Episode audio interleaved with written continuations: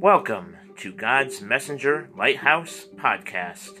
This is your host, Brother Scott Messenger, and I will be reading you the preface from The Hiding Place, the triumphant true story of Corrie ten Boom with John and Elizabeth Sherrill. When we were doing the research for God's Smuggler, a name kept cropping up Corrie ten Boom. This Dutch lady, in her mid 70s, when we first began to hear of her, was Brother Andrew's favorite traveling companion. Brother Andrew is a missionary behind the Iron Curtain. His fascinating stories about her in Vietnam, where she had earned that most honorable title, Double Old Grandmother, and in a dozen other communist countries, came to mind so often that we finally had to hold up our hands to stop his flow of reminiscence. We could never fit her into the book, we said. She sounds like a book in herself. It's the sort of thing you say, not meaning anything. It was May 1968 that we attended a church service in Germany. A man was speaking about his experiences in a Nazi concentration camp. His face told the story more eloquently than his words. Pain haunted eyes shaking hands that could never forget. He was followed at the lectern by a white haired woman, broad of frame and sensible of shoe, with a face that radiated love, peace, joy. But the story that these two people were relating was the same. She too had been in a concentration camp, seen the same savagery, suffered the same losses. His response was easy to understand, but hers?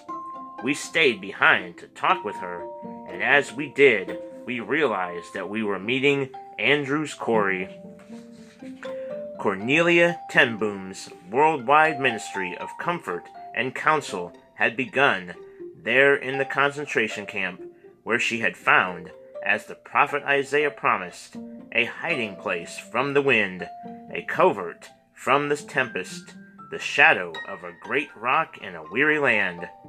On subsequent visits, we got to know this amazing woman well.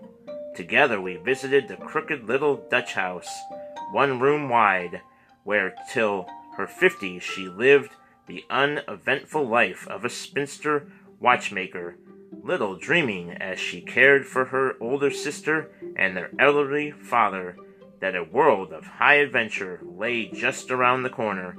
We went to the garden in South Holland where young Corrie gave her heart away forever, to the big brick house in Haarlem where Pickwick served real coffee in the middle of the war.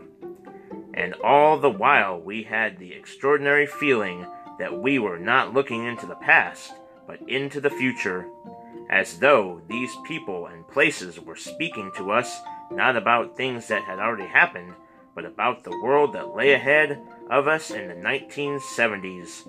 Already we found ourselves actually putting into practice how to's we learned from her about handling separation, getting along with less, security in the midst of insecurity, forgiveness, how God can use weakness facing death, dealing with difficult people, how to love your enemies, what to do when evil wins. We commented to her about the practicalness of everything she recalled, how her memory seemed to throw a spotlight on problems and decisions we faced here and now. But, she said, this is what the past is for. Every experience God gives us Every person He puts in our lives is the perfect preparation for the future that only He can see. Every experience, every person. Father, who did the finest watch repairs in Holland and then forgot to send the bill. Mama, whose body became a prison, but whose spirit soared free. Betsy, who could make a party out of those potatoes, or out of three potatoes, and some twice used tea leaves. As we looked into the twinkling blue eyes of this undefeatable woman, we wished that these people were part of our own lives.